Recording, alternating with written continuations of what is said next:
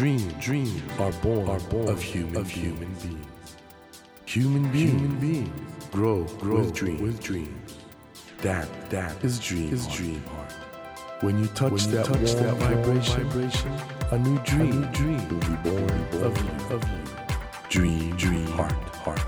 ドリームハート政教新聞がお送りします皆さんこんばんは森健一郎ですこの番組は日本そして世界で活躍されている方々をゲストにお迎えしその方の挑戦にそして夢に迫っていきます。さあ今夜お迎えしたお客様はトラベルライターの金高薫さんです。金高さんは1928年生まれで現在88歳。日本の高校卒業後ロサンゼルス市立大学に留学され帰国後はトラベルライターとしてジャパンタイムズなどで活躍されます。兼高さんといえば1959年から1990年まで放送されたテレビ番組「兼高かおる世界の旅」でご存知の方も多いことでしょう。番組ではレポーターナレーターディレクター兼プロデューサーと全て一人で務められその取材内容は多くの視聴者に親しまれてきました。その金高さんが手話システムから作家の園綾子さんとの共著私たちの旅の形を刊行されました。今日はこの本の話はもちろん金高さんが海外取材から見たものは何だったのか当時のエピソードを交えながら振り返っていただきます。よろしくお願いいたします。よろしくお願いいたします。大変光栄でございます。あの金高さんといえば言うまでもなくこれ1959年から31年間放送されたんですね、はい、テレビ番組「金高薫世界の旅」これ素晴らしい番組でしたね。ありがとうございます。我が青春を全部かけましたあの番組に。1年のうちほとんどじゃ海外に行かれたってことですか？ほとんどっていうと90%ですけどほとんどじゃない。半分は行ってますね。半分はもう海外に行って取材されてて、はい、結局何カ国行ったことになるんですかね？面白いんですよ。始めた頃は多分国の数はだいたい90ぐらいだったんです。ところが終わった頃は100近く。まあ日本がいう国独立国と国連でいう数とが違いますから大体、そんなとこです。今でこそ海外旅行に行く人も多いんですけど当時はあのまだ日本人が自由に海外に行けない時代だったんじゃないですか？始まった時はですね。あの自由に行けないっていうの日本にお金がまだなかったから、ええ、ですからお金を銀行から買う。それの許可が小さかったんです小さいと外国に行った時にまずホテルも食事もみんな困りますねお金がないと。そうですね、ね、重要なお仕事がある方にはちゃんと1日多分17ドルぐらいの許可が出たんです。17ドル？はい本当じゃ外貨が貴重な時代だったということで、はい、金高さんご自身はアメリカに留学されてたわけですものね。はい、でこれあのまあ本当我々子供の頃本当に日曜日でしたね。日曜日確か。そうです、ええ、毎週見てて本当に美しくてね。もう 今日もあのスタジオで本当にお話しててドキドキしちゃうんですけどあの番組はどのように始まったんですか？きっかけというか。話せば長き物語になります、はい、あの頃日本人は外国に旅行だなんて遊びでは、ええ、さっき申し上げたように、はい、お金もないし行くチャンスもなかった。そこにパンアメリカン航空というアメリカの航空会社、うんはい、当時は世界一と言ってました、ええ、その飛行機の会社の方でもってミスター・ジョーンズって言って、はい、きっとご存知です。あのお相撲の時に表彰はい、はい、はいもうもう名物でしたよね。名物です、ええあの方が日本は資源がない国だけども、うん、日本そのものがいくらでも観光客を呼べると、うん、これが今後の日本のためになるっていうことでね、はいはいそして私をテストしたんですね一つは。あの私にね九州を取材してらっしゃいと、うん、それで私も九州その頃行ったことなかったので、うん、喜んで全部自費なんですよ。喜んでその九州を1か月ぐらいかかってみました。えーで確かに日本は面白い。まあ私が喜んじゃいけないんでこれはアメリカ人いわゆる外人が来た時に苦労があるか楽しみがあるかそれを見たんですけれど、うん。食べ物とか話ができないとかこれは問題にならない。みんな好きで来るんだから、うん、一生懸命知ろうとして来るんだからそういう未知の世界も楽しみの一つ。食べ物も美味しいものはたくさんあります外人に食べられないなんていうものはほとんどないです、うん、問題は日本のねそのものは素晴らしいけれどもまだ外国人が慣れないものがいくつかあります。まずホテルじゃなくて宿屋が多かったのね。はいはいはいはい。そうするとガラガラと開けてお部屋に入る、うん、それからお隣の部屋もガラ紙を開けると隣にその人がいると、うん、で鍵がない、うん、これが一つ問題ですねそしてトイレですね、はい、そういう我々にとって何でもないことがいっぱい浮き上がってきてでその報告を彼に出しました、えー、ひと月ぐらい見てから。はい。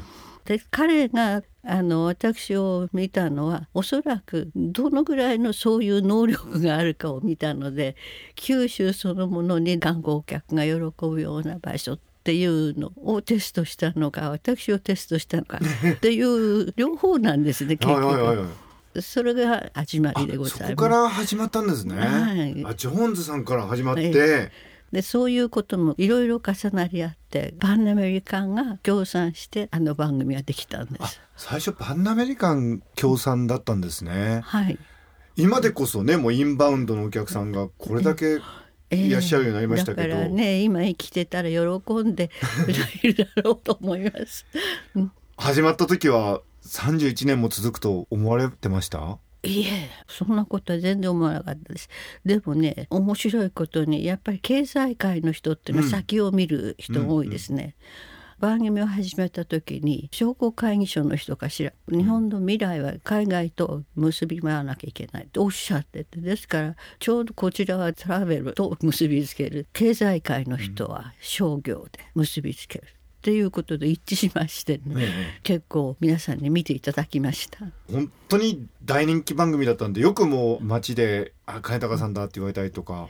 そうなんです。私ね写真も撮られること大嫌いなんですね、うんうん、なんか人に知られるっていうのが嫌なの、うん、ところがあの番組して「金高さん」って言われると「はい」なんてうっかりして返事しちゃったりする、うんうん、そのぐらいまあ知られた番組になったんですけどね。1回目のワンクールが終わってから今度スポンサーと局でもって出演してくださいって言われた。うん。出演っていうことは私が画面に映ることですね、うんうんうん、で私が写真撮られるのが大嫌い。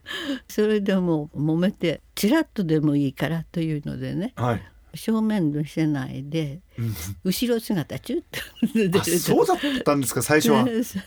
まあでもあの番組本当金高さんの素敵なお姿がもう番組の魅力で、あ。のスタッフの方とはどんな感じだったんですか？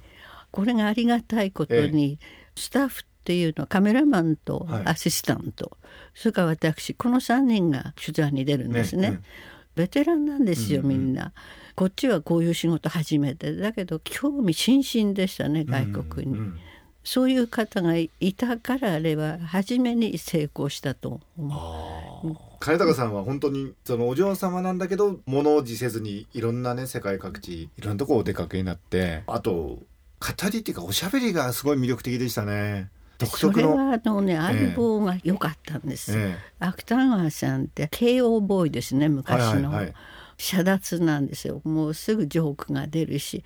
で非常に知識が多くて幅が広くてね、うん、いい方が相棒になってくれた。本当二人の掛け合いがねすごい素敵で。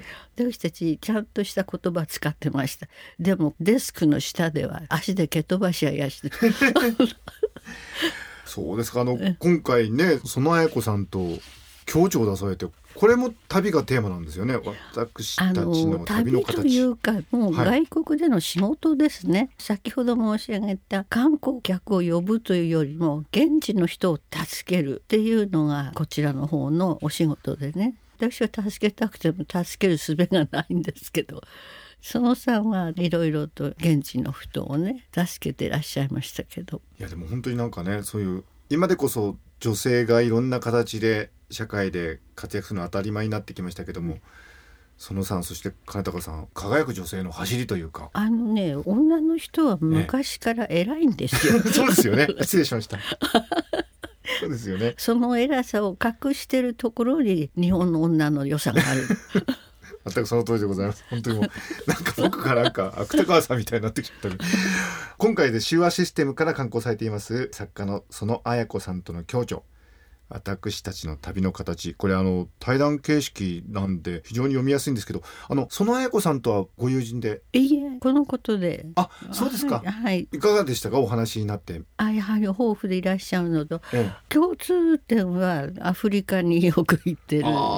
それからあちらはもっとこう公共的というか、はいはいはい、私の方は庶民的で。えー？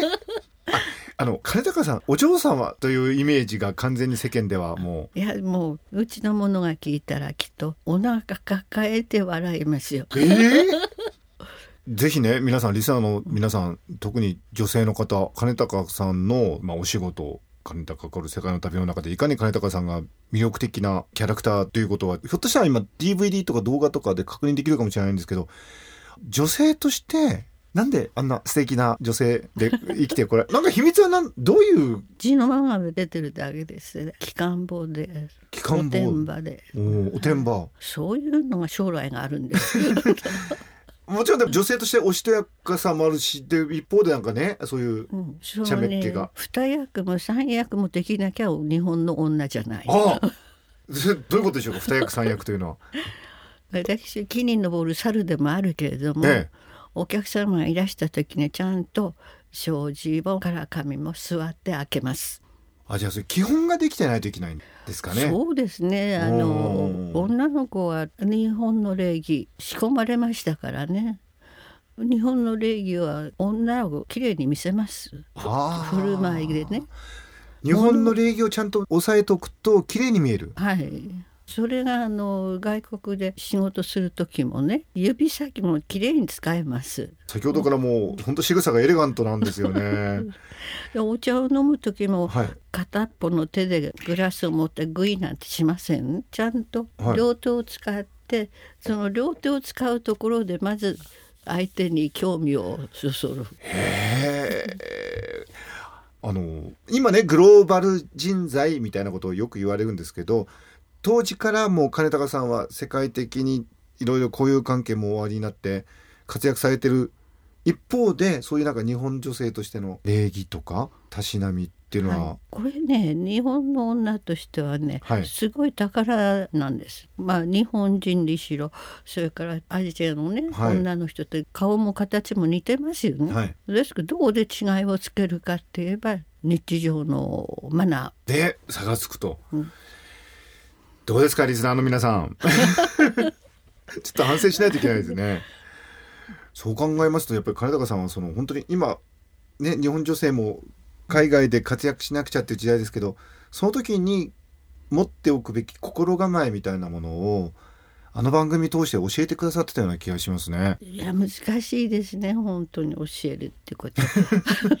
私はね勉強だけじゃなくて日本古来からの礼儀っていうのは身につけといた方が世界のどこに行ってもアイデンティティになりますよね。自分は日本人という。きちんときれいに学ぶ女のマナーをね守ってもらいたい。まさにこの私たちの旅の形金高薫さんとその綾子さんの共著の中でもそういうね旅を通してだんだん見えてくる人間の姿みたいなのも描かれてるのでぜひちょっと皆さんこれ今手話システムから発売中ですのでぜひお読みいただきたいんですけどあの金高さんあのぜひですね来週もまた引き続きお話を伺わせていただきたいんですがなんか私もこうやってお話してると背筋がピンと結構ですね。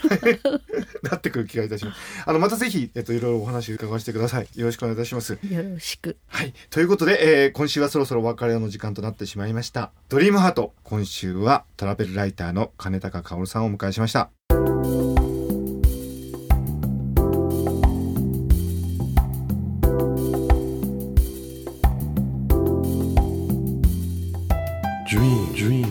can't be seen, can't be seen with a naked, with a naked eye. eye. But we sure but can, we sure live, can our live our dreams. dream dream is in you. Is in you. And it will make, it will make a brand a brand new new you. you. Dream dream heart. 日本そして世界で活躍されている方々をゲストにお迎えしています。ドリームハート今夜はトラベルライターの金高薫さんをお迎えしました。本当に素敵な方ですよね。あのお話してて時々ですねまさに金高薫世界の旅の非常に何て言うんでしょうか個性的で魅力的でチャーミングなねあのフレーズが蘇ることがあるんですよね。だからやっぱりねずっとそういう形でお仕事されてきたその方だけが持っている気品というんでしょうか。ある種のスタイルというんでしょうかね。それが本当に伝わってきてとても素敵な時間でした。さてドリームハートのホームページでは毎週3名の方に1000円分の図書カードをプレゼントしています。番組へのご意見などメッセージをお書き添えの上ドリームハートのホームページよりご応募ください。お待ちしています。さあ来週も金高薫さんをお迎えしお話の続きを伺います。どうぞお聞き逃しなく。それではまた来週のこの時間にお会いしましょう。ドリームハートお相手は森健長でした。ドリームハート。政教新聞がお送りしました。